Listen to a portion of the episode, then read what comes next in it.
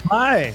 Well, thank you for doing this. I really appreciate it. I know I've been trying to get you on the show for for some time now. I'm very, very busy.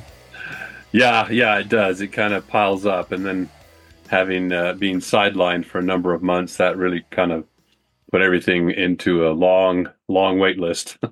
oh no, I'm sorry to hear that. Were you sick? Yeah, I, I was on the inaugural uh, Alaska Bigfoot cruise, and um, uh, I, I'm at my age, as do many men, um, was uh, managing AFib, which included blood thinners, and unfortunately sprang a leak. I must have had an aneurysm or something. My wife and I caught a terrible flu while we were on the ship, and it it uh, was accompanied with a very violent cough. And they attribute a rupture of one of my abdominal arteries to this violent cough, and I nearly bled to death. they barely. I had to be evacuated off by Coast Guard cutter, and and uh, uh, lots and lots of uh, units of blood later, they they eventually flew me down um, to uh, Bellingham and did a procedure to to seal the clot or seal the the bleed. And uh, by the time they were done, they'd used 15 units of blood. That's that's two and a half people. wow. Well, I'm glad you made it through that. Yeah, me very, too. I'm very glad. it was scary. It was very scary. Scary for my wife. She was a real trooper, holding holding everything together. And then so basically, I was left one, once. I mean, I mean, it devastated. I was in kidney failure. My uh, heart uh, was really traumatized. My uh, liver and pancreas were having problems because of that, and and they, you know, I was um, was temporarily diabetic, wasn't producing in- insulin, and and so it was a real real shock to the system. Totally uh, drained my strength and stamina. I mean, it was amazing. The muscle mass just melted off so fast and uh, lost a lot of weight, which was a, a good thing in in uh, you know in the near uh, the near uh, sighted aspect of it. But uh, it was, I mean, that was back in September. I took a whole semester leave of absence and basically wow. just convalesced and just took it one day at a time. Those first couple of months were were pretty bleak, but uh, you know, i'm are you hundred percent now? Because you seem fine. I mean, it's not. You well, know, people have a yeah. stroke; they're going to have a you know speech problems and stuff. Oh, right. No, I'm I'm sure. I mean, I do have gaps in the memory a little bit, hmm.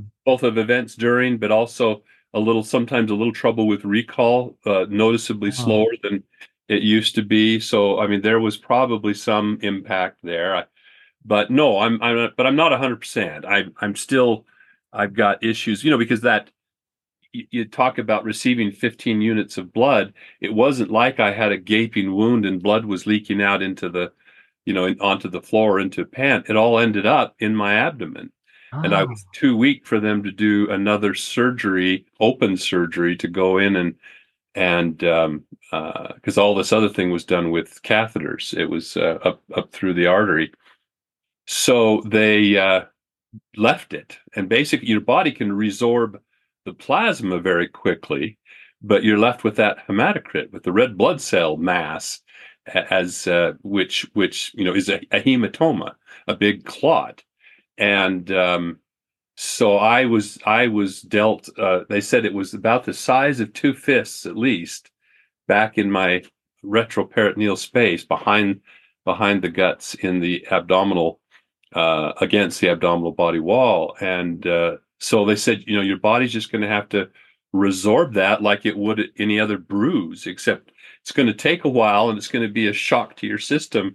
A lot of uh, a lot of byproducts and things for a while, and uh, so that's been the challenge. Now they want me to go in. I'm I'm scheduled here to go in for a follow up for a uh, another CT and an echocardiogram to see how how the heart's the heart seems to be doing good. They uh, put me on some new meds that really helped and uh, adjusted some things, and so I'm on on the pharmacological side of it, with the exception of you know a lot of these. Uh, a lot of these medic- medications have a side effect of fatigue and muscle weakness. And so when you start compounding them, as they do, uh, you you get the short end of the stick. So that's that's my biggest complaint or concern right now. Is you know I just walking across a football field is a is is an effort now. And so I've just got to.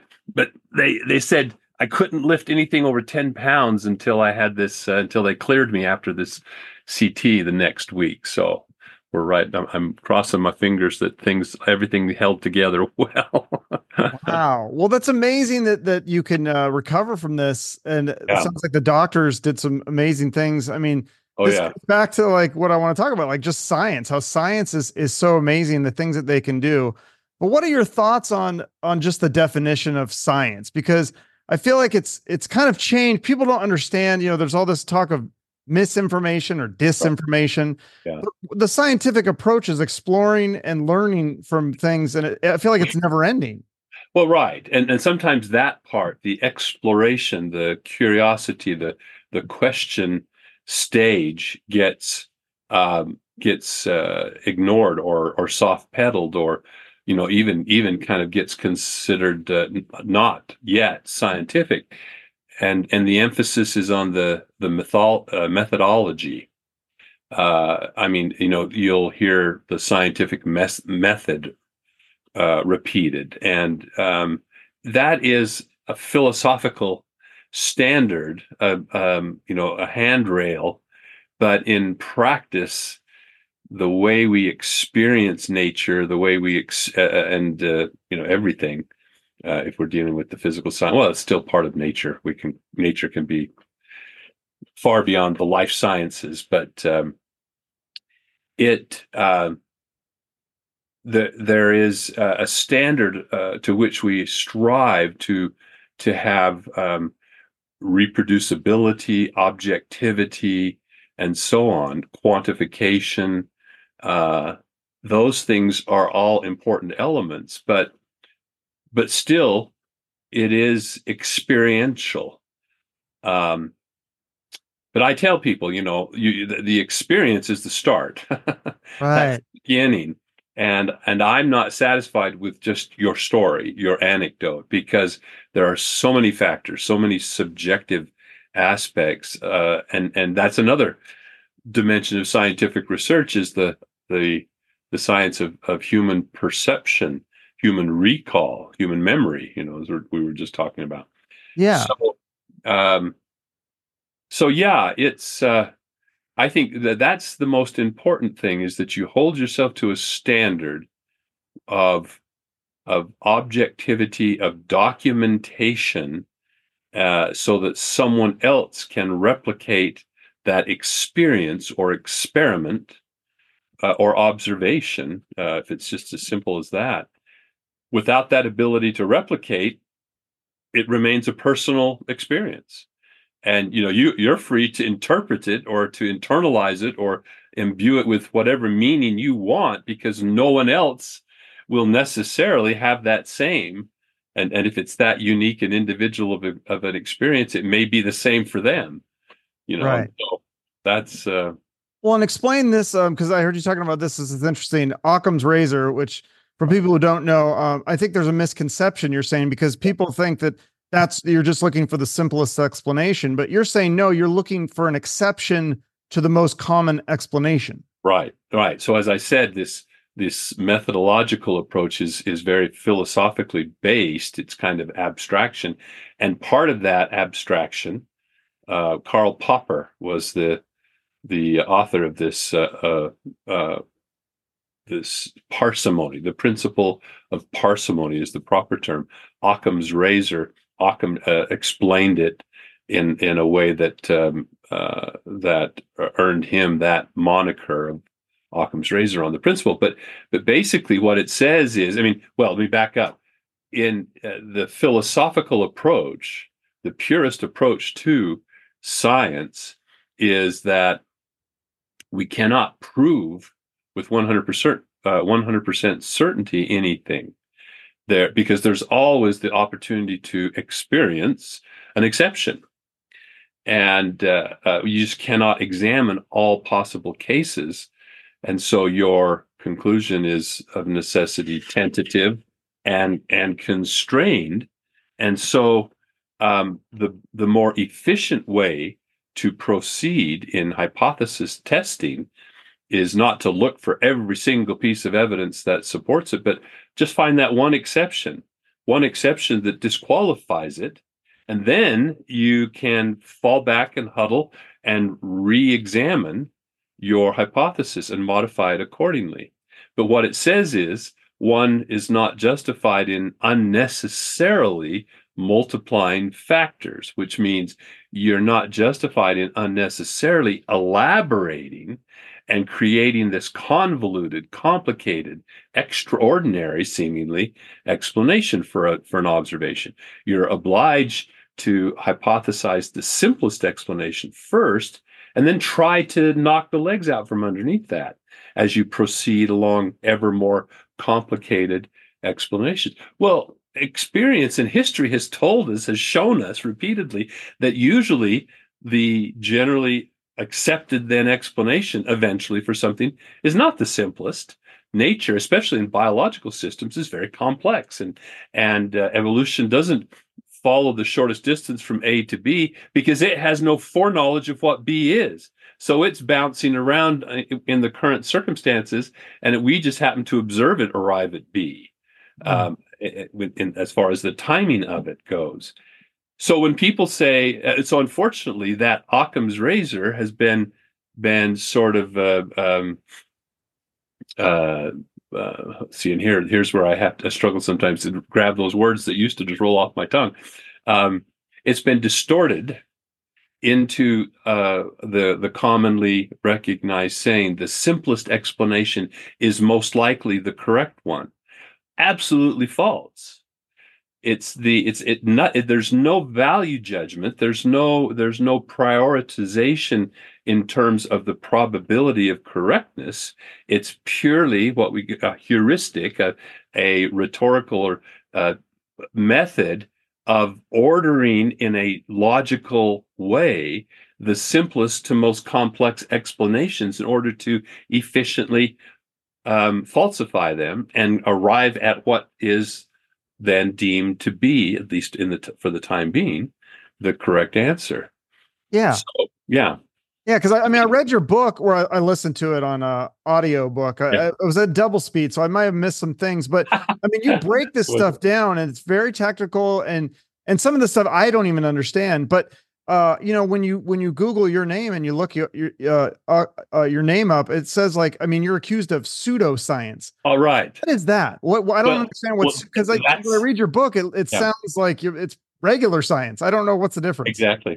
Well, that's the that's the the kicker. That's the funny irony of it. If you turn right around and ask such an an accuser to define pseudoscience, they wouldn't be able to do it. you know, there's and and if you try to look up you'll get either these extremely long uh, verbose uh, uh, diatribes uh, treatise on on this that and the other or you get this kind of well it's not good science so it has to do with things like you know has it been peer reviewed is it generally accepted by the uh, by the mainstream, which is ridiculous. I actually this is this just to illustrate how this can can get a foothold. I served on an ad hoc committee to um, uh, appointed by the faculty senate to revise, review, and revise the university's policies on academic freedom. And there were like four or five of us on this committee, and a couple of us were were were expressly appointed to the committee by the chair uh, because we were involved in what was perceived as controversial subject matter in, in our research. And so they wanted to include our perspective because we had been the brunt of uh, sort of anti um, intellectual freedom, academic freedom. And so, uh, but as we were putting the pieces together, we kind of sort of divided and conquered, and each of us took kind of a section. And this one uh, member had uh, uh, sort of the summary statements, which she was ready to modify as we submitted our sectional bits. But she had done her research and had, had glommed onto a number of things. And one of her points right up there near the top was the um, uh, you know university professors should be teaching that which is generally accepted by the consensus of their discipline. And I said, "What?" That's the antithesis of what we're. I mean, uh, science is not determined by consensus, by majority vote, and and so to uh, that that's saying that because you know I'm one of the few voices who actively um, uh, advocates for the examination of the possible existence of relic hominoids, that I should not have that academic freedom to pursue that or to even mention it from from the lectern because it's not generally accepted by my discipline. I said, that's ridiculous. She was quite embarrassed. I mean, she had just lifted it from another source, which was uh, tr- it was uh, um, addressing what they thought was academic freedom, and and you know where where were the boundaries drawn. And so, uh, yeah, to level pseudoscience and yet offer no specifics. See, they they they easily cast that label but they don't give examples. Well, some some try to. I mean, for example, in print, you'll see there was one author who denigrated a paper I published. I presented in a in a international symposium, and then it was published in the proceedings of that as a peer reviewed paper, not just as an, a summary abstract and précis of the presentation. It was the it was a full blown paper reviewed by five um, uh, anonymous uh, reviewers, as well as input from the editors and the symposium organizers and so forth. And it was published in the sponsoring entity of this international symposium, which was the New Mexico Museum of Natural History. And so this was published in their in their journal, their in-house published journal, the Bulletin, which was you know not just a newsletter or anything. It was a it was a full-blown bona fide journal, and yet this author who has no acumen, no credential, no experience in in academia in this regard says, well, this was kind of seems like an awfully unusual place to publish an important scientific paper. important by by whose standard? You know, important by whose expertise? I mean, these were I, I presented this to a room of some 75 of the world experts on tracks and traces of Cenozoic mammals.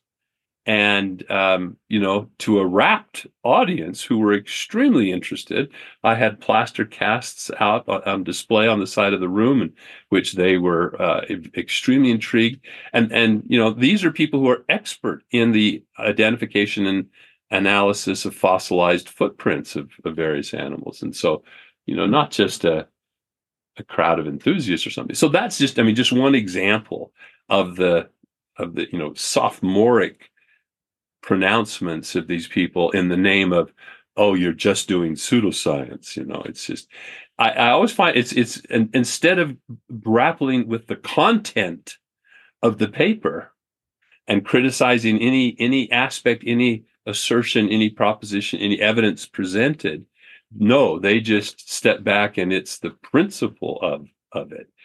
Uh, here's one more. I was um, you know, in this one, if it, depending on how you want to split hairs, I guess, um, the same people, same reviewers, same organizers, so forth, encouraged me that they were so intrigued by this presentation that I uh, they they encouraged me to um, uh, to uh, attach a label, what's called an ichnotaxon. In fact, that's what the published paper eventually was um, an ichnotaxon, which is the name of the track or the trace for which there are no known skeletal remains, fossilized remains of the track maker or trace lever.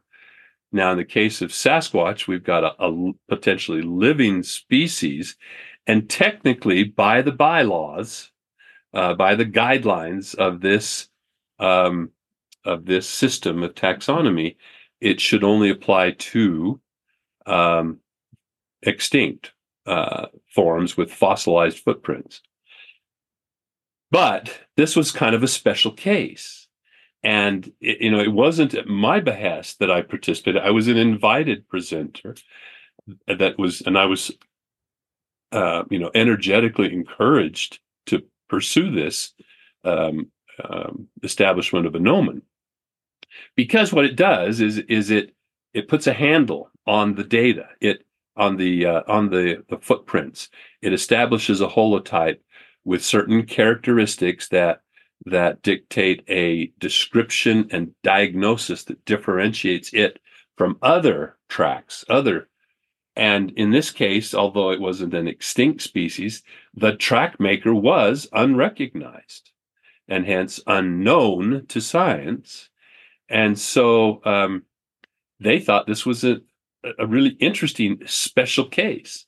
And yet there's a real vociferous detractor on, on a particular web website, Facebook uh, page, that is, who um, who just went on and on and on about how ridiculous, and he labeled this just as simply pseudoscience, and and it violates the the the uh, canon, so to speak.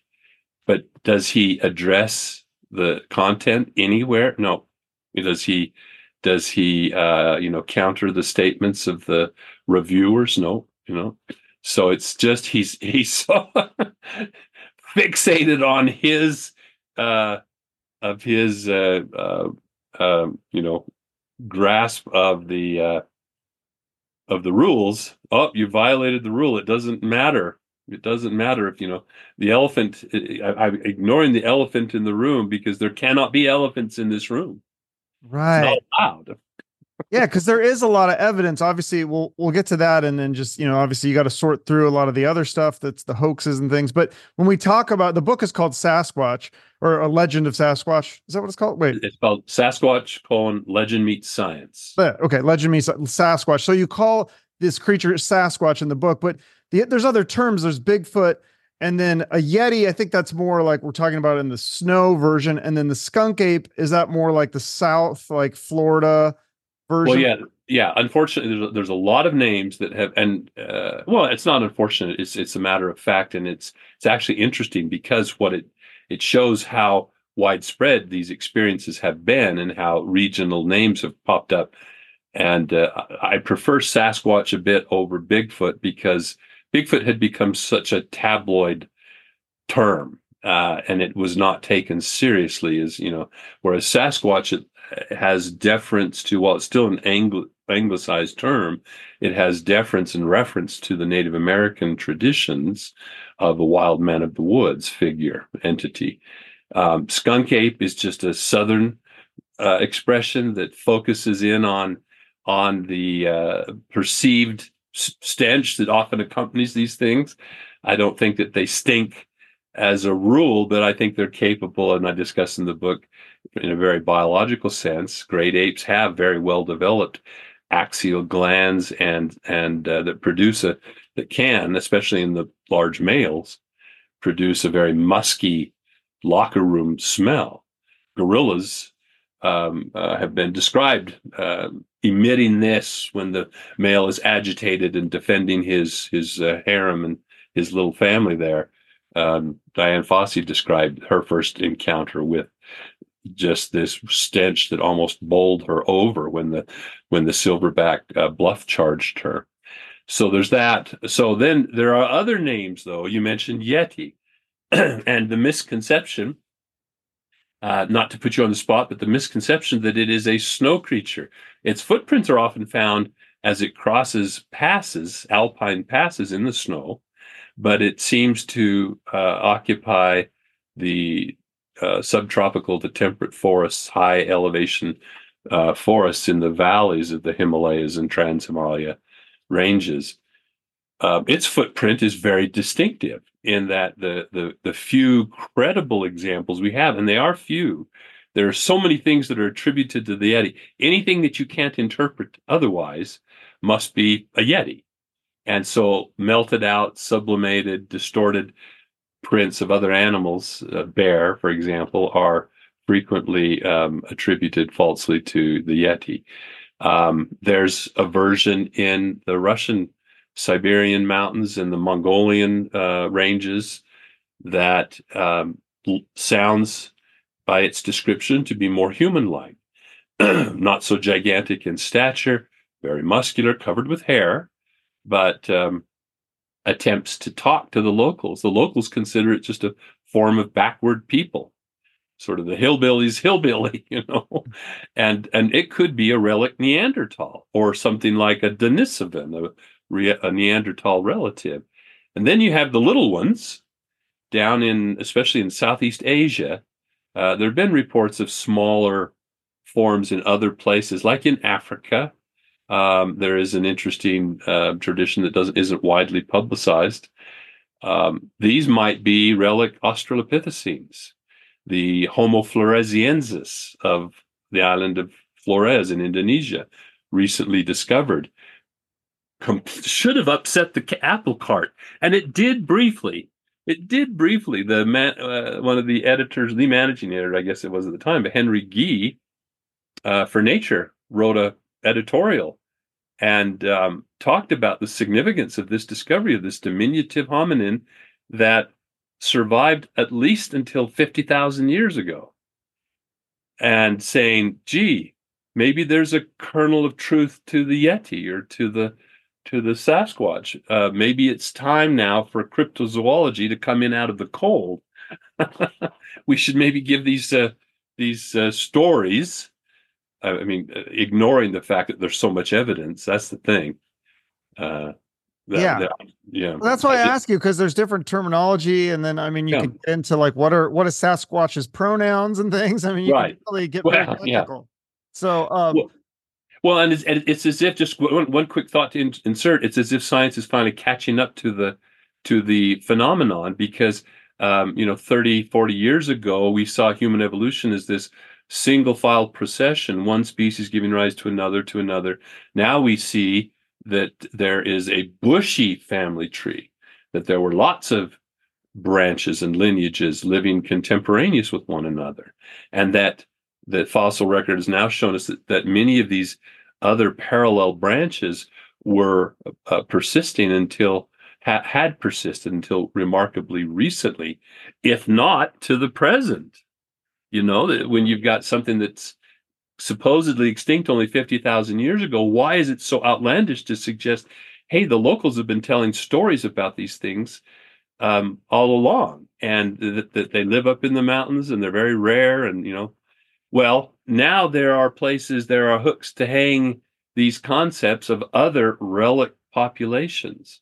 See, I can talk to my colleagues about relic hominoids uh, as long as I don't drop the word Sasquatch or Bigfoot. Well, and when you talk about, you know, uh, people who uh, believe in this and, and the Native Americans, I think that's a big piece of it because uh, I think everyone's heard of Jane Goodall, the chimp expert, and she, I think you said that she 100% believes in a Sasquatch, not necessarily due to the scientific evidence, but due to so many stories that she's heard from different tribes and Native Americans who've seen and interacted with one. Right. Right. And and not to dote on words too much, but um, you know, I'm I'm often asked, do I believe in Sasquatch? And I'm very, very quick to sort of deflect that and say, no, it's it's not a, a matter of belief. Now, now, and she used that term, unfortunately, in, I, in my opinion, a little bit loosely. Uh, and she made the comment, "I want to believe." She's a romantic at heart, you know, and and that that is one dimension. Every scientist has has that fiber somewhere. You know, I mean, uh, there's a, there is a lot of romanticism to the pursuit of of of knowledge as yet unrevealed. And uh, but having said that, she's also very um, aware of the evidence of the data. I mean, she provided an endorsement on my book and appears on my book cover, uh, where she discusses her um, uh, her conviction that there is something to this and cites the experiences with Native Americans as one piece of supporting evidence that there is this tradition, this this um, cultural tradition that uh, that bolsters and and runs parallel to the ongoing revelation of of more and more information suggesting, you know, it's like one of my predecessors said, something is making these footprints. Yeah. Well, what so it is, you know, I'm not quite sure, but something. Yeah.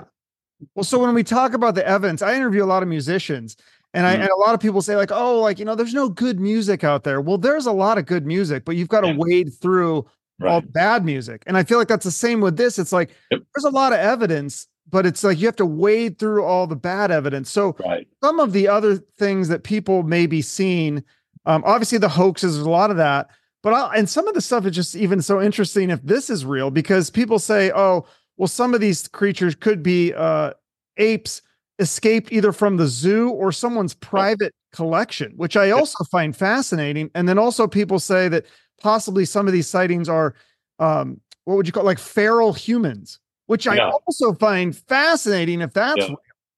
Yeah, yeah, and there's and there certainly is the possibility that that some uh, examples, rare examples, can be attributed to those explanations. I mean, down in in Florida, I mean, there's there's documentation of of um, uh, apes and monkeys having been either released intentionally because there's you know an owner pet owner can't take care of them anymore or hurricanes that have decimated a zoo and the animals scatter and, and escape into the surrounding countryside.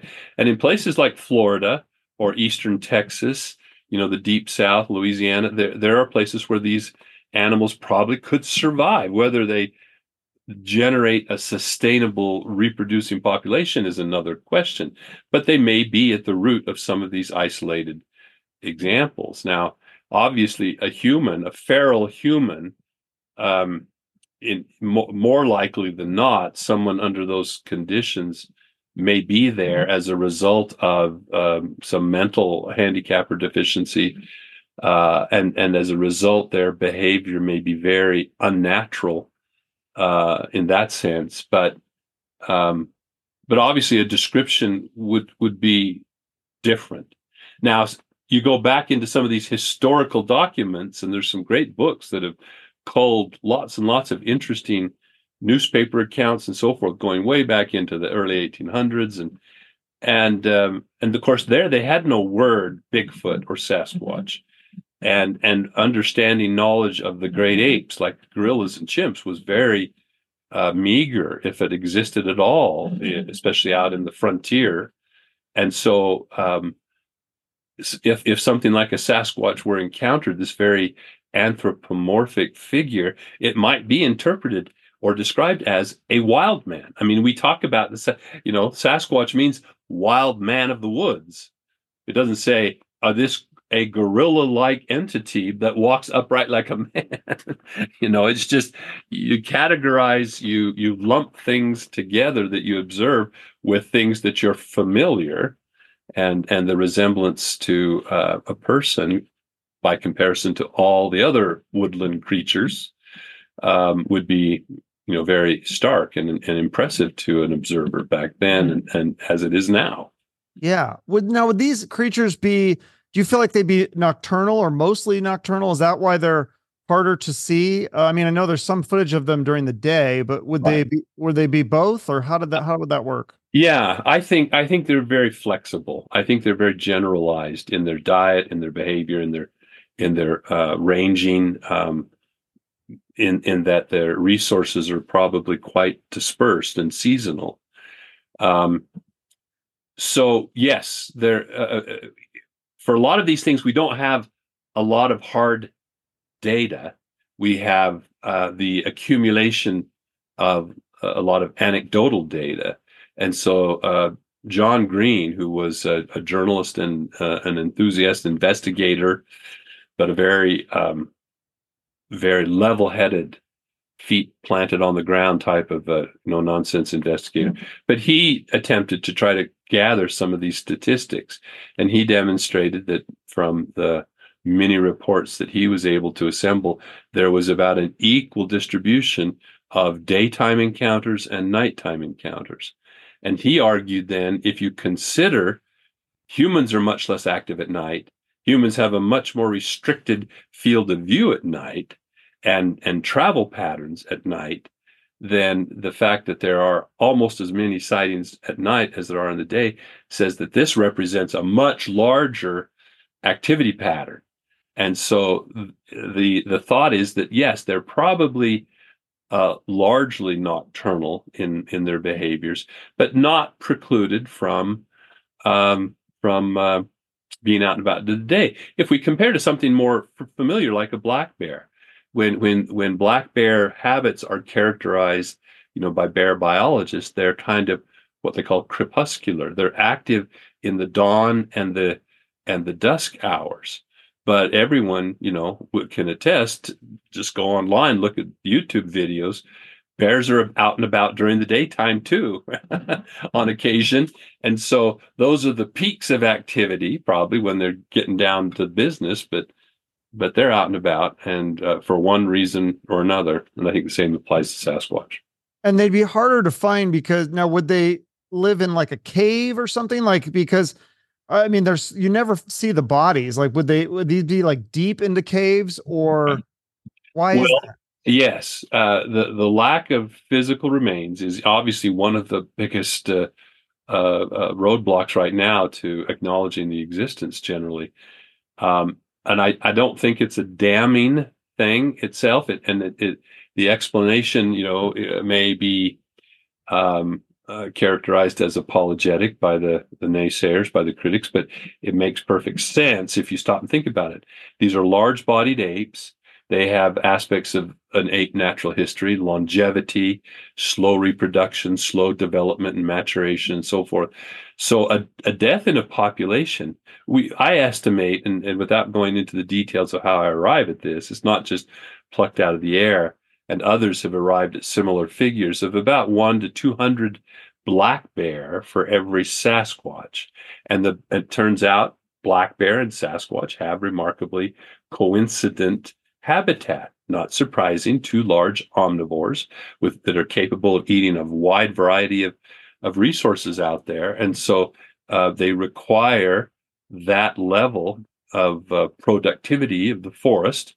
And so there's certain habitats that are that are uh, conducive to support those populations, but very different strategies. Black bear are much more numerous. They only live to be maybe 20 years old, 15, 20, 25 at tops.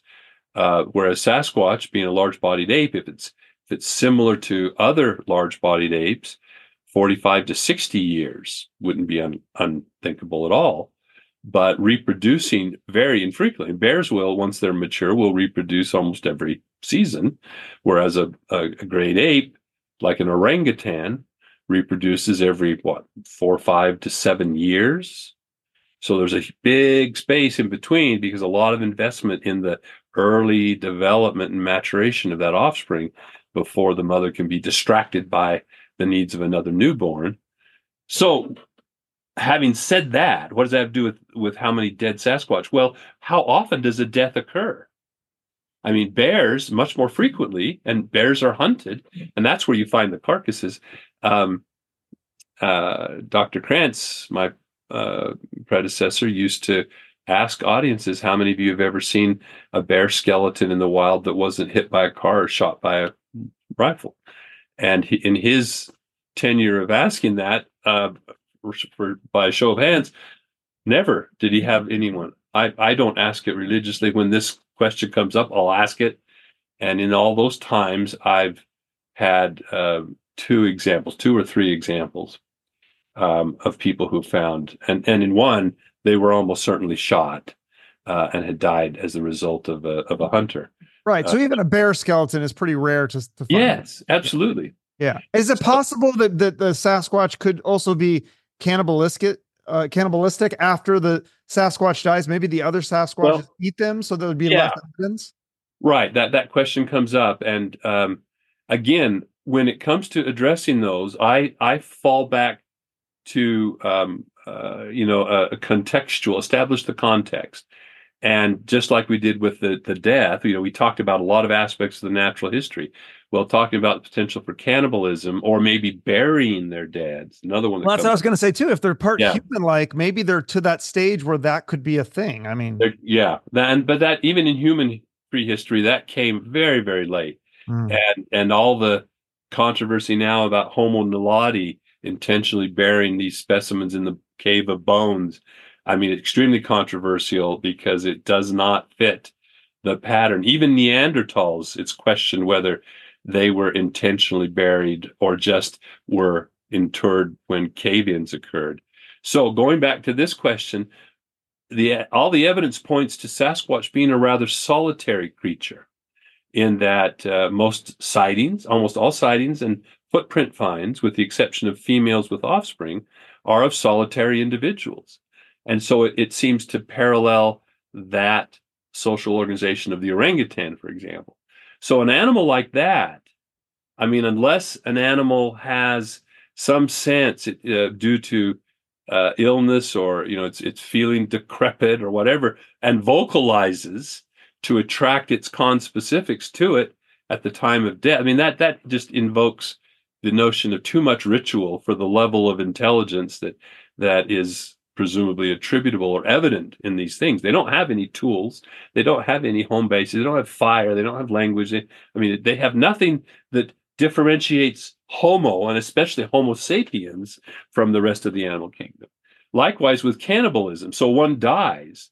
Well, there aren't uh, a troop of Sasquatch about to take advantage of that food source and cannibalize and disperse and and uh, get rid of uh, dispose of all of the remains of that creature so uh, more likely that's done by the normal scavengers the coyotes the, mm. the pack hmm. rats you know the ravens and magpies and and then the maggots and you know all the other things all the other um, janitorial service that we find in the forest and so to to clean up uh, the, yeah the Nile Six. Yeah, so, yeah. So I mean, you, you don't have to. You really don't have to resort to extraordinary. That's the, the thing. If you just keep in context the extreme rarity and the relative intelligence, you know, not necessarily something bigger than, or uh, more intelligent than a gorilla, maybe a little bit more intelligent, but not much more. I mean, there's a little bit of space between gorillas and early hominins, say like Paranthropus, but it's only, I mean, you could fit it in 50 cc's of brain matter. And of course, it's more than just volume, obviously. But but those that intelligence is usually reflected in the surrounding, in, in, in the way in which an animal modifies its environment to suit its needs. And uh, those modifications are are are I mean, unless you put stock in the teepee structures and the and uh, and other uh, stacked rocks and things like that. Um, that's about as far as it goes. Yeah. Well, I had this guy on uh, a few weeks ago, and um, I, I went to like Bible school and stuff, but he was talking about the Anunnaki, and I don't remember learning about that. So then I started doing more research, and he's got this movie, and um, they talk. I mean, he you know shows some evidence for the that there was used to be these giants roaming the earth which i thought was just sounded so strange to me but there is a lot of these articles. It appears yeah. to be more in like the 1920s or something where they find these bones that look like giant human bones. And then yeah. later they say no no no it was uh these are dinosaur bones or these were large ape bones or something. Is there any connection there? Do you think some of those bones could have been a sasquatch well, sure, certainly there's the remote chance of that, although the place in which those types of finds were made are, are oftentimes not in the typical habitat, at least now, that you would assume, you know, out in the plains in the badlands of South Dakota or whatever. Excuse me. But you're right. There's almost without, pardon me, without exception, those are explained as either um, bones of other animals like mammoths. Ma- the mammoth femur is often uh, taken, the mammoth skull, uh, because of that nostril, that uh, the, the, the fused nostrils in the center of the forehead where the trunk comes up, taken as a cyclops, because there there aren't r- full enclosed orbits. The eyeball is just kind of sitting in, in a little uh, depression there, and a little bit of of uh, bone uh, processes and soft tissue surrounding it. But, or they're outright frauds. I mean, this was a popular um, newspaper sales tactic was to uh, you know use these stories and uh, the cardiff giant was a very publicized example that has um, been explored historically where you know it was it was made out of stone and so of course they had to make up some some so you don't think that somebody's come like they found something that they weren't supposed to find and you don't think some government organization or someone is coming in and, and changing the story for the press? No no. I mean i've worked in museums. I've i've rifled through cabinets and drawers as i was doing research. And uh, you know, not to say that I've looked everywhere and looked at everything, uh, you know, but I haven't found the warehouse, the Indiana Jones warehouse with the crate and the lost ark. I'd love to find that. Back of it. Well, what about because you talk about um, you know, one of the best ways to look for this would be balloons that you know, taking hot air balloons uh, and and roaming the forest and things. Do you think that's what the Chinese were doing? Because they, they found those spy balloons. Were they looking for something well, like this? They certainly weren't looking for Sasquatch. They were looking for missile silos and counting airplanes on airfields and or maybe both. Listening, well, maybe, maybe, and then that would be a real covert operation, I'm sure. But and maybe our government knows, and they were sharing the information with Biden, so that that's why he didn't shoot it down until it hmm. until it had uh, traversed our our country. So, um, no, I mean, I I would do back handsprings if someone came forward with a giant skeleton, and so I, I mean, my pessimism, my doubtfulness should take on more significance to people evaluating asking these questions. You know if someone who would really like this to be real uh, says no i mean I, I, just get fed up with the persistent uh, um, uh, uh rehearsal of these stories and claims you know the red-haired giants in lovelock cave and and this that and the other uh, and the smithsonian having this program to get you know get rid of these make them disappear it's all just hype it's all just stories.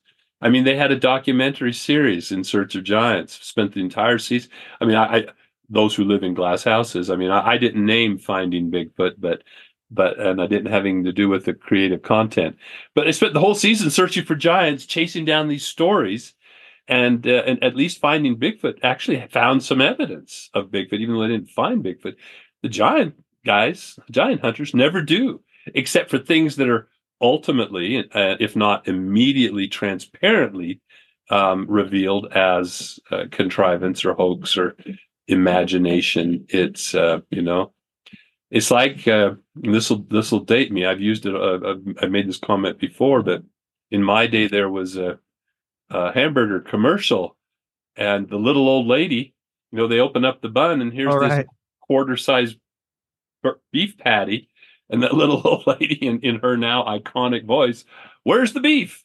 Where's the beef? You know i mean i'm just saying show me the beef. Yeah. You know show me the beef show me the money um if if the if there is. And and i you know again i perfectly understand the uh the reciprocation of that where um you know critics of, of those of us who are convinced that there is something to this Sasquatch question uh, could say the same thing. But we can show the beef. It's not it's not the final conclusive evidence, and that's part of the problem. I've had I've had this dialogue uh, and exchange with uh, ideological career skeptics uh, previously. You know, I ask them because after they've denigrated everything and poo pooed this and that, you know, I, I say to them, so what evidence? What kind of evidence would would you find worthy of scientific inquiry? Oh well, you know, you have to have a body. Well, no, I didn't ask what would prove. See, they jump from A to Z, and they ignore the rest of the alphabet in between. Uh, we're not quite to Z, obviously. We're not even to X, uh, but but we've got a lot of the alphabet along the way the footprint i mean for me that what drew me in was the footprint evidence and yeah explain the footprints because you do say i mean you said you brought these footprints to experts who look at this now there are some fake. Well, I am an expert. That's the right. That's right. well, you are, and also all these other ones too. Well, right? and others, yes. Yeah. So that's that would be peer reviewed, which is one of the things that, right. that, you know they would say. But uh, you know, there was some people that admittedly used fake footprints to, oh, to yeah. trick people. But then you yeah. talk about this in the book how some of these footprints were found in spots where it would be really difficult to do to get up there and to to to put the footprints yeah. in these spots. And that's one that's one dimension, one one aspect to bear in mind. I I place much greater priority on the anatomy uh, and the form and the dynamic signatures of the footprint itself because I point that out simply because a lot of people will bring me a footprint photo and it's absolutely 100% human. It has all human characteristics. Mm. But they found it in this remote, out of the way place where they would could not imagine anybody walking around barefoot or in the snow. You know, and and so one you have to take their word for that because they, they have no means of documenting that or uh, reproducing that but uh, you know and, and, you have to rely on their perception of what's remote and, and that varies tremendously with with the uh, you know those of us who have been in wilderness areas where if man, if you broke a leg, you're just out of luck, fella, because the chances there's no reception. Even, I mean, if you have a satellite phone, the chances of getting um, a, a, lift out is uh, pretty pretty slim. Whereas someone else, they get down onto a Forest Service gravel road, and that's remote. you know, there's no Starbucks on the corner, right. so it's remote. Anyway, so I, I would much prefer to rely on on the uh, on the uh, prima facie evidence of the footprint itself, and and that that tells the story. I mean, it doesn't matter where you find it if it walks like a duck and sounds like a duck and eats like a duck and so forth, and it's a duck. Yeah. And, well, and, and you, yeah, you, know, you analyze these in the book, which to me it gets to it's over my head. I mean, you get very technical, but but what you're saying is that you're able to tell and some of these other experts who do the same thing are able to look at a footprint and tell whether it's been faked, whether it's human or ape or other, which would potentially be a Sasquatch. Will certainly offer a pretty, pretty confident, pretty compelling argument one way or the other. Absolutely. You never say never because all that does is challenge the skeptics to try to come up with. And there have been some clever hoaxes. The hoaxes, the overt hoaxes, are really few and far between more often than not are the either intentional or giving uh, you know giving the benefit of the doubt for the majority of cases unintentional misidentifications of things bear tracks or human tracks but then there's also this gray area i mean a lot of the examples that you see illustrated on the documentaries and you know when people come to my lab and when i do presentations i mean i'm trying to to make my point with the clearest, best examples that are at my disposal. And those are rare themselves because the conditions and the circumstances for a, an extremely clear and especially repetitive in a, long, in a trackway uh, footprints is is rare. And so you get a lot of things that are ambiguous. They're little more than scuff marks with maybe the hint of a toe or two. And uh, and so unfortunately, you just your ability to make a conclusive argument is this just a misidentification of an artifact that has some remote resemblance, uh, or is it a poor attempt at a hoaxing? You know, where someone's just trying to gain, garner attention, or is it a footprint, but just such a vague one that it, yes, really isn't that useful, uh, other than to bolster this maybe, like as is sometimes the case. I just was dealing with one recently the witness re, uh, describing all these different things that have been happening and then sending me pictures of of footprints that taken by themselves are pretty uh, you know it's just not not too convincing the footprints. And so in their mind the footprints corroborate and bolster what they're experiencing. For me though i'm relying on the footprints sure. to corroborate you know good compelling footprints to corroborate their subjective storytelling uh, which may be true but i have no way. It's it's it's their personal experience right no other way other than to or, examine the the uh, yeah but what about too the the hair samples in this part oh. I, I maybe a little bit misunderstood in the book because i mean it sounded like that that when you analyze the DNA, this was it was you crossed off the list of bear or elk or other ape. So you've identified a new species, or is it just it, it's not a comprehensive enough test to to know? Well, we're we're faced with this the the hair, which has uh, uh, uh, one of my colleagues, Dr. Henner Fahrenbach, who who kind of took the question of the hair by the horns the bull by that bull by its horns, and he was the lead. Uh, he was a professional microscopist and and had educated himself, a PhD, and, and, capable of educating himself in the identification of different hair, and availed himself of the various atlases and so forth. But there was a consistent, repetitive appearance of a morphology, which he labeled the gold standard, that it was primate in character. It, it wasn't the typical kinds of guard hair you have with uh, larger fur bearing mammals. Uh, it was uh, parallel sided, blunt tip wearing. It had uh, a lack of a cellular medulla. It was fairly fine, 65 microns, which is about average for people hair, human hair, um, and and so on. Um, and so, yes, based on that microscopic anatomy, I mean, I'm foremost an anatomist, so I put a great deal of stock in my ability to see and um, uh, you know categorize anatomy in front of me. Uh, but but there are others who are not so confident, and they want to rely on DNA.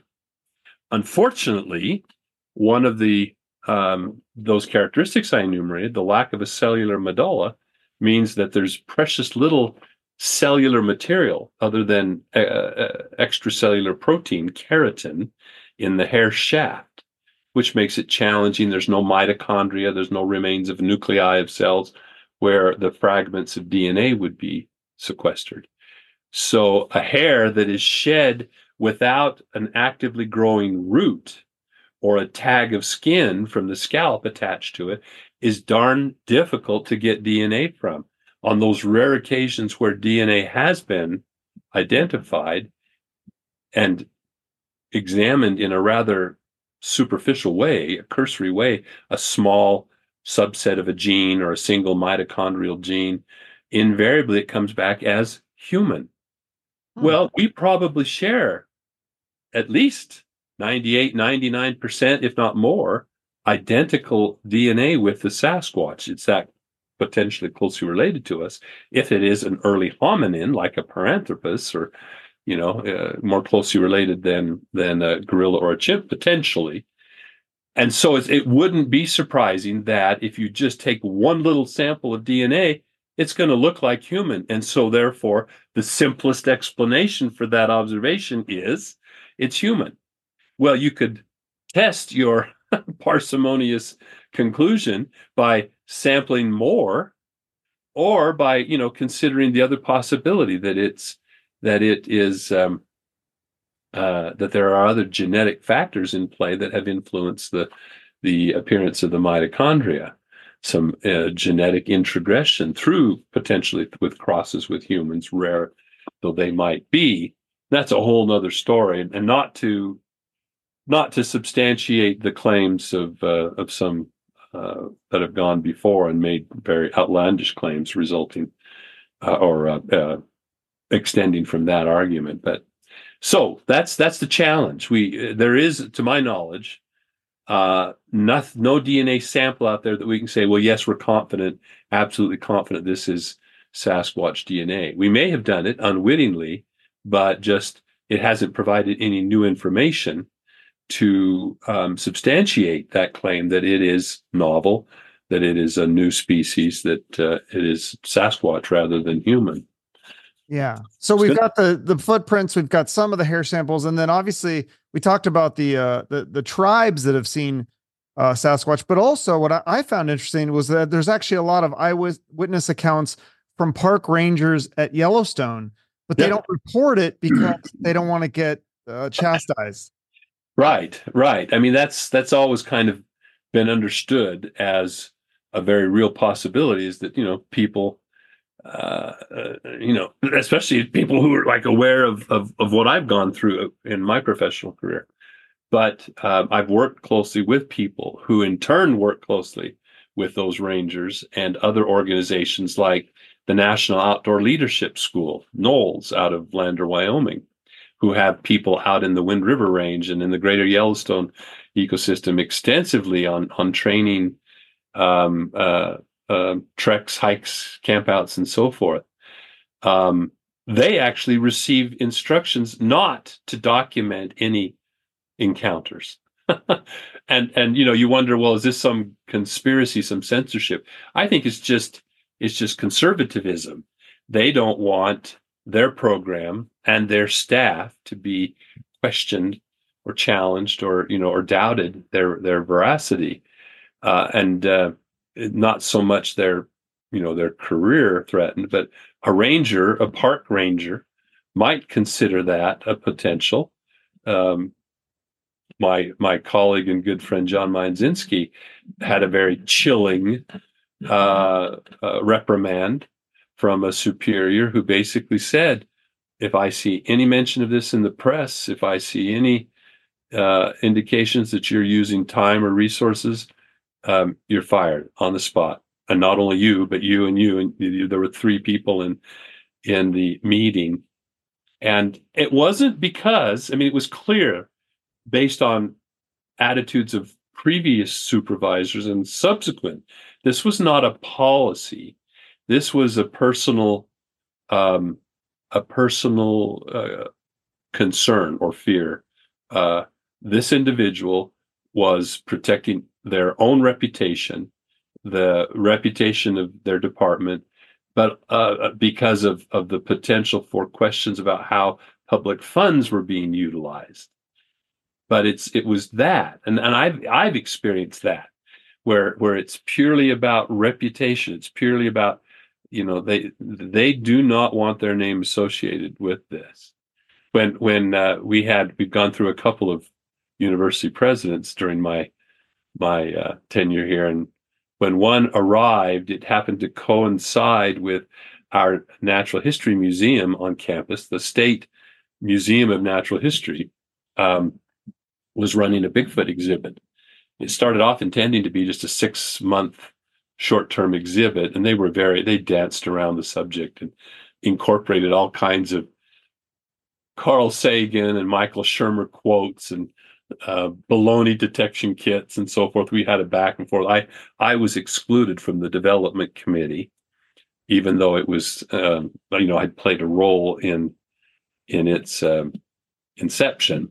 But but in any case, part of the of the advertising there was this gigantic, you know, all weather banner of a Sasquatch, uh, one of the poses of Patty from the film, and and the the uh, logo or the the uh, verbiage said Sasquatch. How do we know? Big question mark. And and they had tried to part part of the theme of the of the uh, exhibit was epistemological you know how do we come to know what's the difference between science and faith and religion and and culture and so forth it was kind of interesting approach it was i mean and that's how they sort of deflected the the naysayers but here this new president arrives and this is on one of the prominent buildings right as you come into the main parking lot this giant picture of a sasquatch and uh, uh, he just was was quoted as saying he saw that and he said never again on this campus. oh. Never again. You know, w- without any knowledge of what it was about, without any knowledge of the subject matter and uh, or uh, it, the uh, the evidence for or against. It was purely the perception. Hmm. This is the university where that that crackpot Meldrum has tenure. well, and so we talk about stories, we talk about footprints, we talk about hair, and then there is some video evidence. And I, I think to me, some of the more recent ones are more compelling. Like, uh, what do you think about the Stacy Brown and his son? I think they saw, I think this was in Florida yeah. Or down yeah. south, and it was like a night vision. And, it they, was actually a thermal, thermal, thermal. Vision. Okay. Yeah. Yeah. Which, which is even better because it, uh, you know, it gives a heat signature. It, it has some, you have a sense. A, a person in clothing appears much different than a, a, figure that is devoid of clothing and has a uniform heat signature, uh, whether it's at all masked by body hair or not, and it can, if if the body hair is substantial or the fur is substantial. First time I looked through a very early model, uh, very uh, clunky um, liquid nitrogen kind of uh, cooled uh, receptor. Um, the uh, or not receptor. There's a different term, uh, but in any case, um, we were looking at our llamas. We had pack llamas to help us with our gear, and it was so funny because you could see the ears and the eyes and the nose, you know, and the tongue when it when it came out, but and you could see where the back was shaved for the the panniers and the saddle gear and and the legs, but the rest of it, all covered with this dense llama wool, was invisible to the camera. Oh. And uh, and then you know if a person walked over, if they had a because uh, it was quite cool at night, you had like a a, a parka, a puffer jacket or something. Um, you know, you could see the face and the head, but then all of a sudden the torso disappeared. It was just, it was that sensitive to differences in in the heat.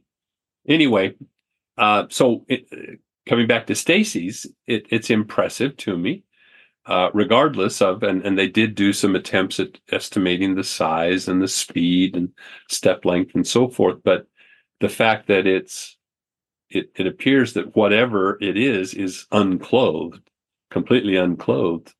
Uh, is is you know worthy of note. I mean, there are intrepid hoaxers who would be willing to doff their clothes and and uh, strut around even at night in the chill of night. But uh, yeah, those are those are interesting.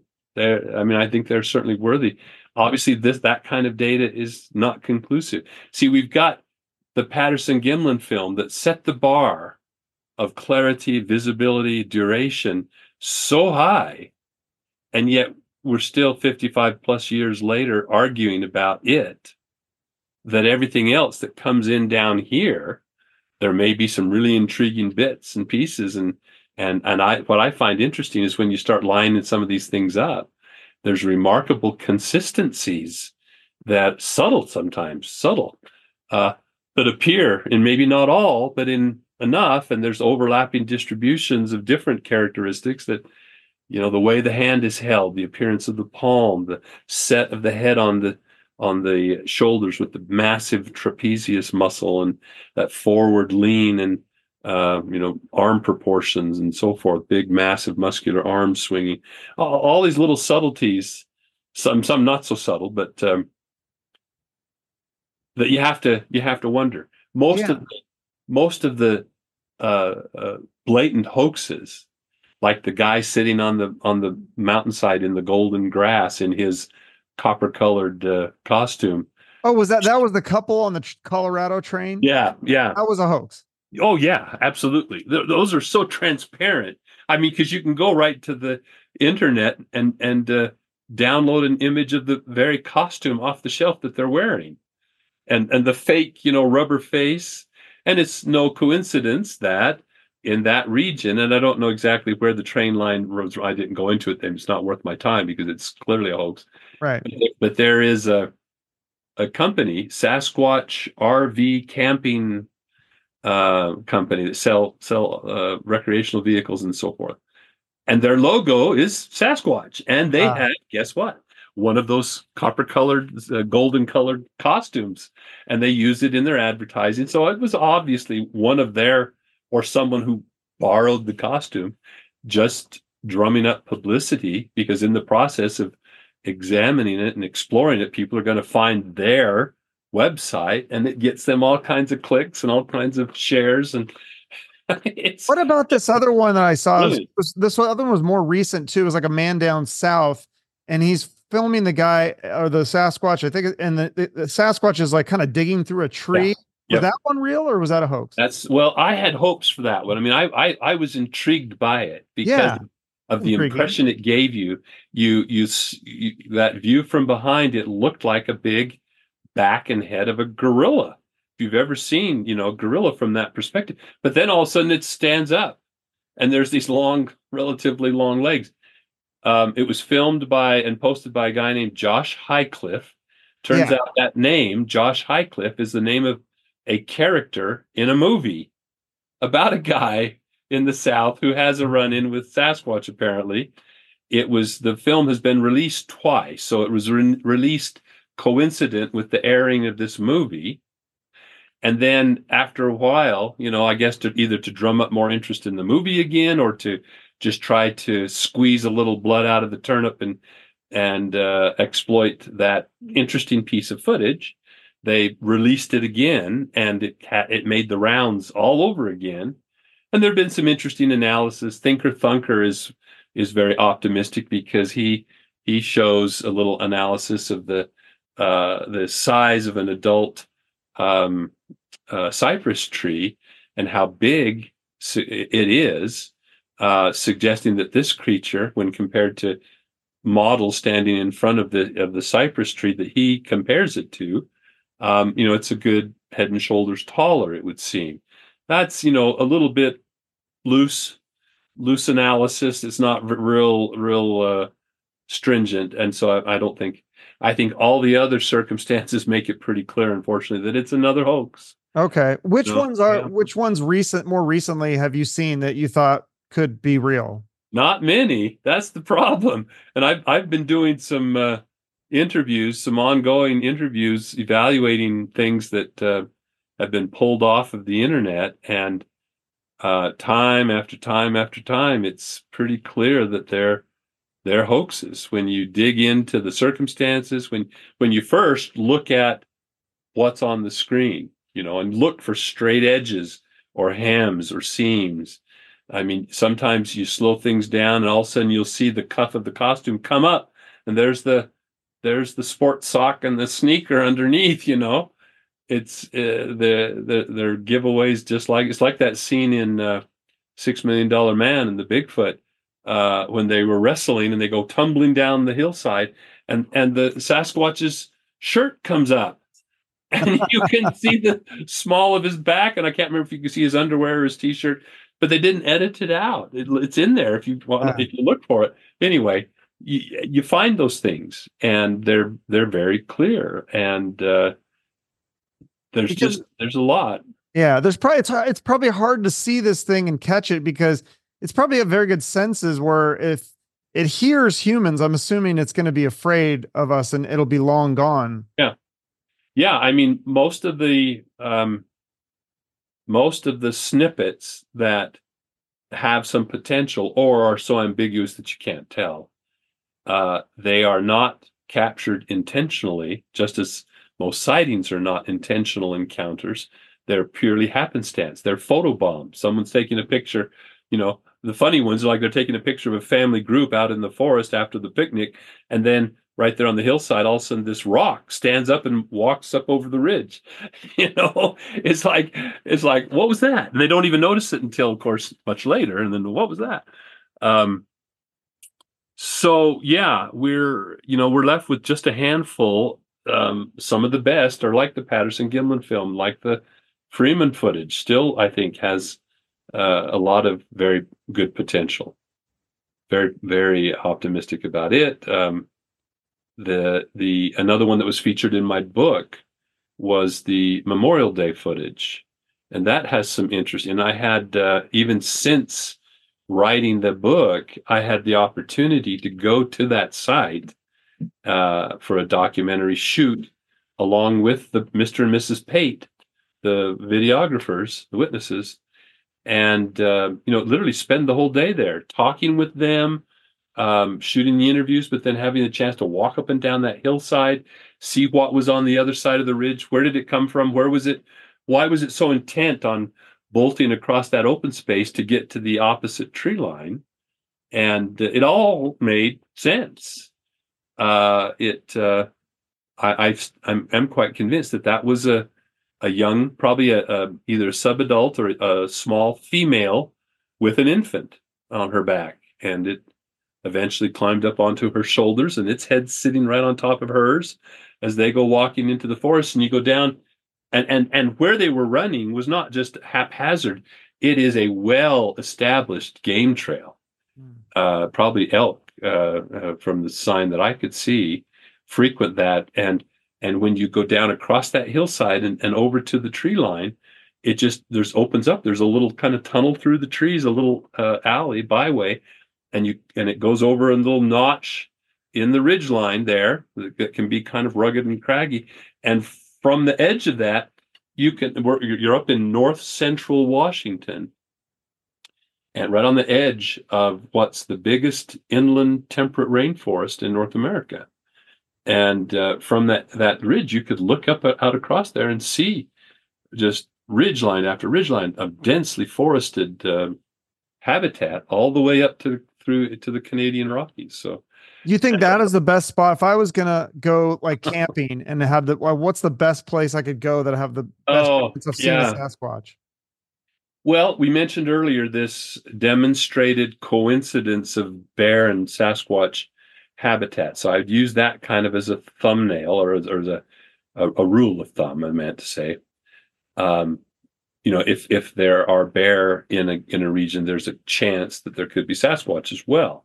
Not a guarantee, of course, because again, we're talking about a numbers game. You know, I started to use that uh, one to two hundred to one.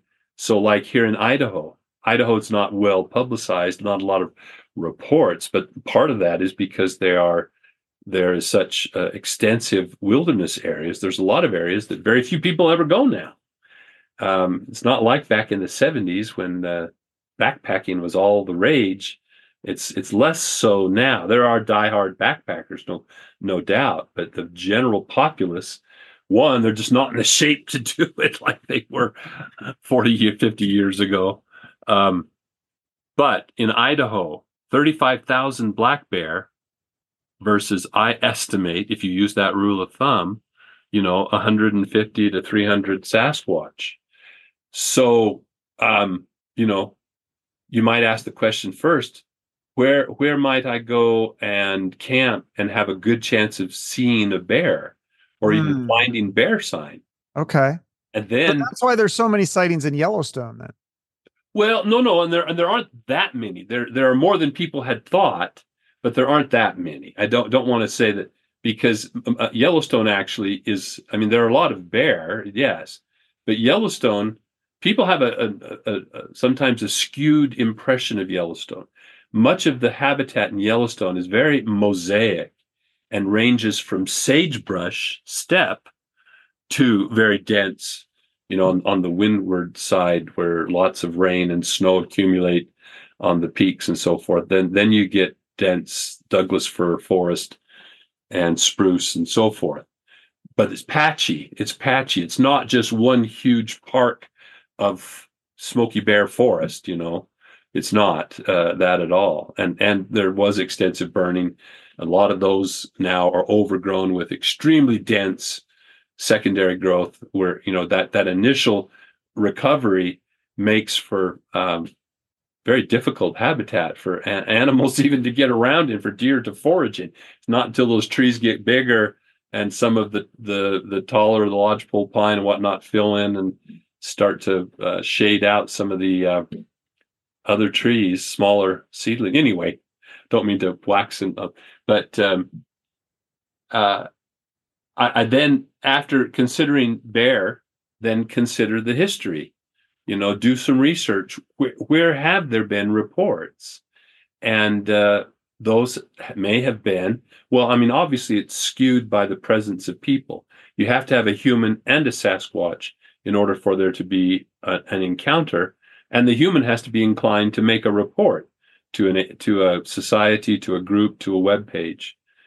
Uh, but finding those um, on the map will at least give you some idea. Maybe it doesn't indicate the core, the most likely place, but it might uh, bracket the place that is the best habitat, but just few people ever venture into there.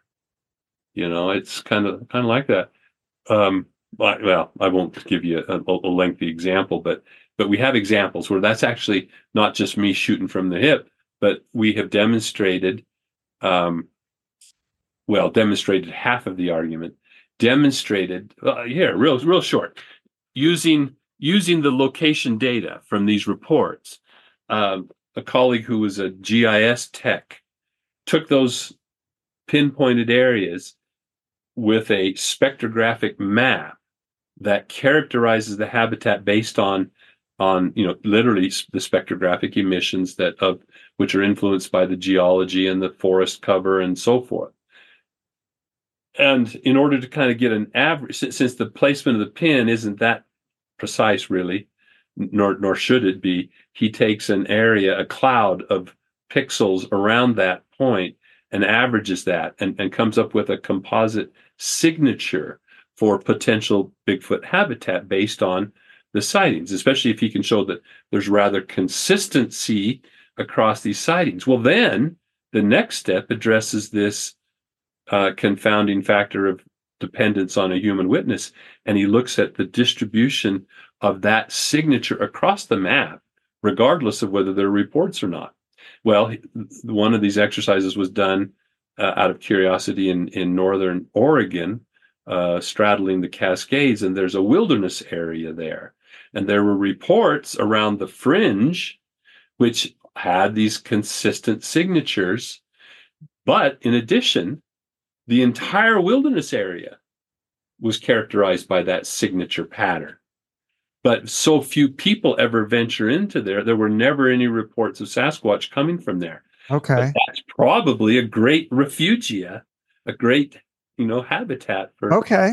Yeah, there you go. Northern Oregon's beautiful too. Yeah. I'm oh, from- yeah. Yeah. And the shadow of Mount Hood and yeah. yeah. All that stuff. Well, I wanted to ask you too before I let you go, because I found it so fascinating. Um, you know, doing my research, listening to a few interviews that you've done, you actually got to be interviewed by Joe Rogan, which I think is really cool because I I love Joe Rogan personally. I know some people don't like him, but what was that like being uh hanging out with him? Because this was a while ago. It was like I don't know, eleven years ago, and he yeah. was more kind of goofy in the interview. I felt like he was they they were they were bringing up drugs a lot and stuff. It was yeah. kind of, but it was still interesting. He he's still very smart, and he had the curiosity of this topic. Right. Yes, on on all those th- all those points, and I didn't unfortunately I did not have the chance to really hang out with him. I mean, he arrives at the set and, and leaves pretty pretty uh, abruptly. I was flown in and flown home on the same day, so it was picked up at the airport. Limo takes me to the studio of sorts, and uh, interviews conducted. Limo's waiting for me, takes me back to the airport, and I catch my plane just nick of time uh, making our way through the LA traffic at that time later later afternoon. But you're right about him. He, you know, I was forewarned that he was probably going to bring up the Patterson Gimlin film, and he had a very negative opinion of the film. And uh, so we, you know, I just my attitude was I was, you know, I was going to be the reed that would bend in the wind. And so when he got a little more aggressive, I would just acknowledge and so forth, but agree to disagree, and I would offer a counterpoint. What was interesting was his his sidekick. I can't remember now the, the Duncan Trussell. I could have been. I honestly just yeah. can't remember. He ended up being uh, backing me up in the in the points that I was making over and over and over again, and, and so it was kind of two against against one. Not that he couldn't hold his own, obviously, but um, you're right. He was very thoughtful in his questions and comments, and for the most part, not too opinionated. I mean, it was his opinions were based on good arguments for the most part, and uh, it was it was a fun experience. Yeah, it was yeah. fun. Yeah, I think you should go back on that show. I feel like that was such yeah. a long time, and that was not even technically the real. It was like the Joe Rogan questions everything, and so yeah, it's yeah. audio only. But yeah, like that would be. Very, you've done very... some great interviews. You've been on the History Channel and stuff, and oh, I know. Yeah, that's that's good for your uh your research, right?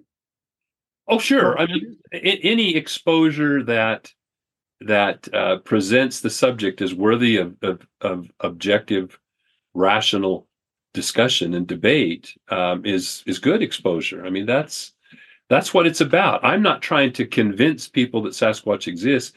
I'm trying to convince them that the uh, the question merits our attention, and and Absolutely. that in the face of so much evidence, is very irresponsible, very very disingenuous to simply as a scientist or as, as a thinking person turn your back on it and draw a conclusion that's an emotional one or an irrational one rather than uh, than inform yourself and and consider it uh, is there a um, collection of eyewitness account like i have this book here um, somewhere in the skies and it's this guy i had on my podcast ryan sprague and it's it's all about uh, UFO and alien eyewitness accounts. It's just like a, a collection of. Is there a, a, book like that for Sasquatch with just all the stories and eyewitness accounts of people?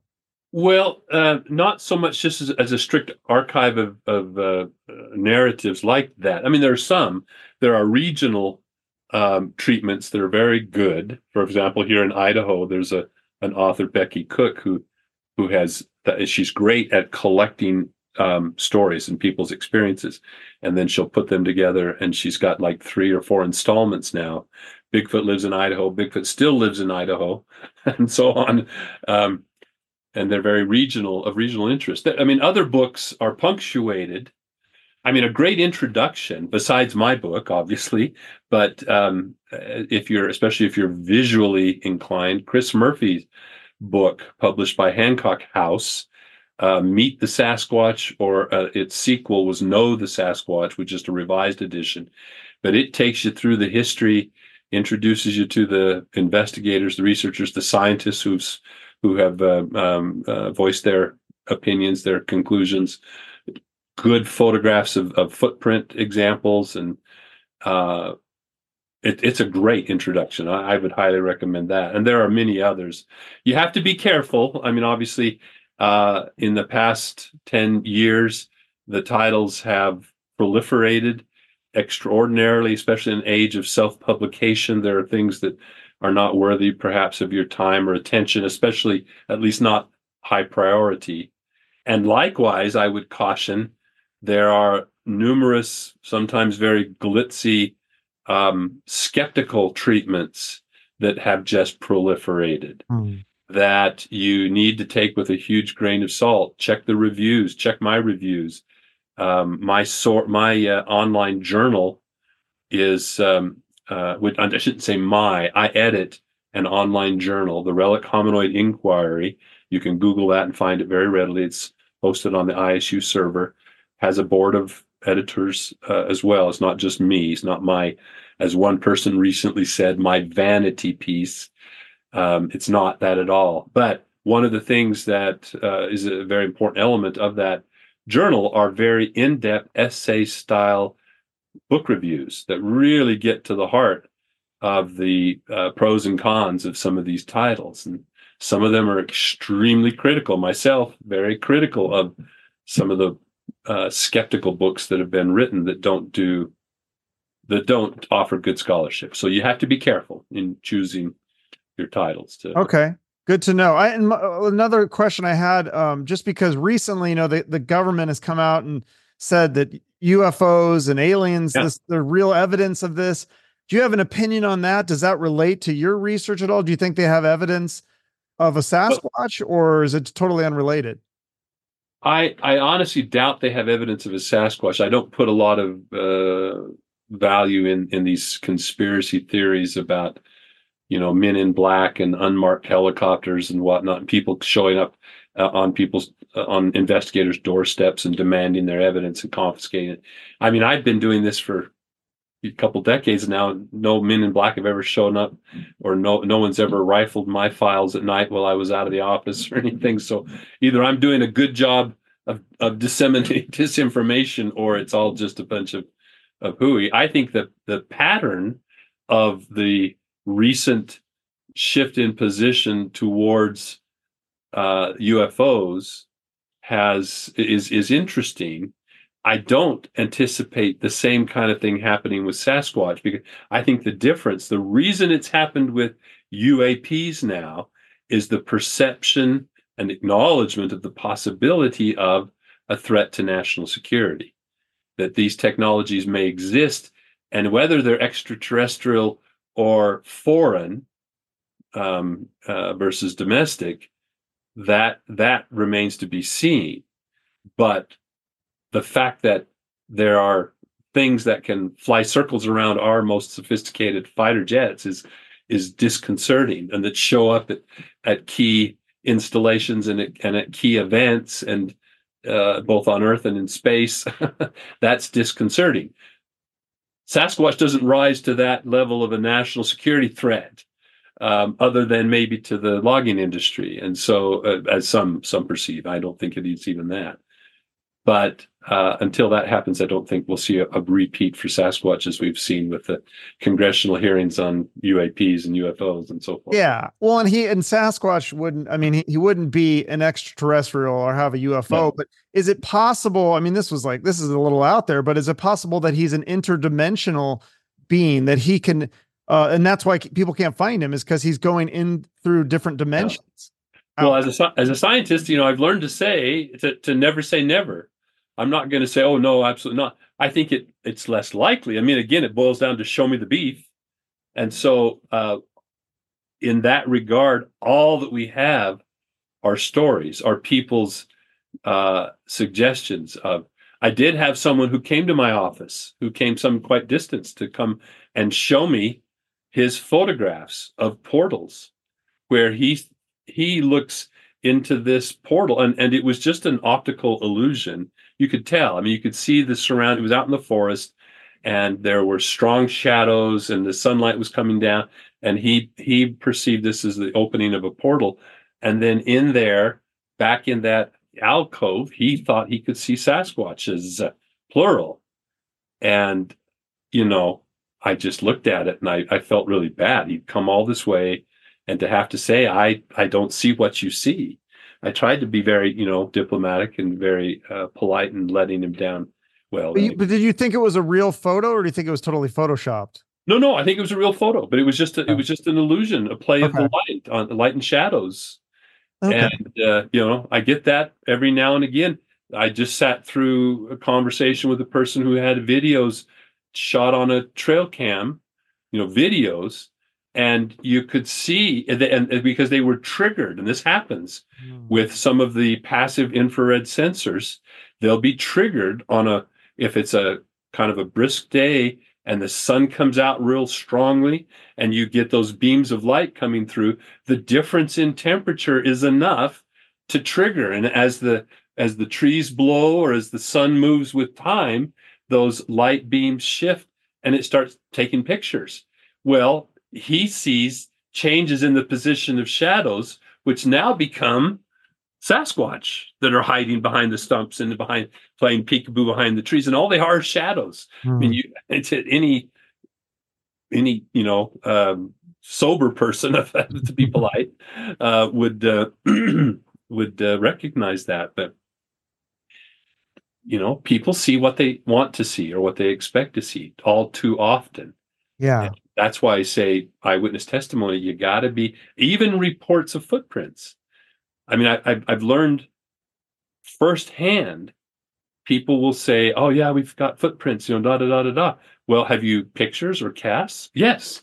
Can I see them? Yes. Well, when you see them, there there's no correlation with what they present you with and their hmm. description of their find of the footprints and, and their appearance. Okay. Or at least their assumption, whether they describe it or not, you know, when they say they have footprints. So in your mind, you you have this vision these nice, clear, crisp footprints. They're just absolute proof. when you see it, there's a couple scuff marks from here and maybe the suggestion of a toe here. And so, with that very objective, very clear example, sorry, got a little tickle. Then you have to apply that same kind of stringency to claims of eyewitness encounters for which there is no documentation. Right. and you have to you have to be um you know skeptical. You have to be critical like a better word maybe critical of their claims. And and because you're entirely dependent on their powers of observation their objectivity their lack of bias their lack of expectation uh, their experience in the field and the conditions under which which the observation was made all those factors. So it's, you know, it's a challenge. Absolutely. Well, it's fascinating topic. I keep an open mind. Uh, I'd love to see hard evidence at some point, hopefully in my lifetime. I am a Seahawks fan. I never thought the Seahawks would win a Super Bowl in my lifetime. So who knows if we'll find evidence of a Sasquatch in our there lifetime. You go. There you go. Yeah. So, all right. Well, thank you so much for doing this. Anything else you want to promote? No, that's that's great. I mean, uh, the the, the uh, book Sasquatch Legend Meets Science, yeah, can be had on Amazon. That's a great primer. At some yeah. point, it's I'm glad you listened to it, but at some point, um, get a hold of a copy because the uh, the uh, audio book doesn't have the 150 figures. Oh, you've got the picture. See, that's what I thought. I was listening to it. Like, well, I need to see these yeah some things he's taught. Okay, I need to get the physical copy. You're right. I'm I'm a very visual teacher, yeah. and, and so it's replete. There's hardly a page you turn that doesn't have some diagram or okay. something or some photo.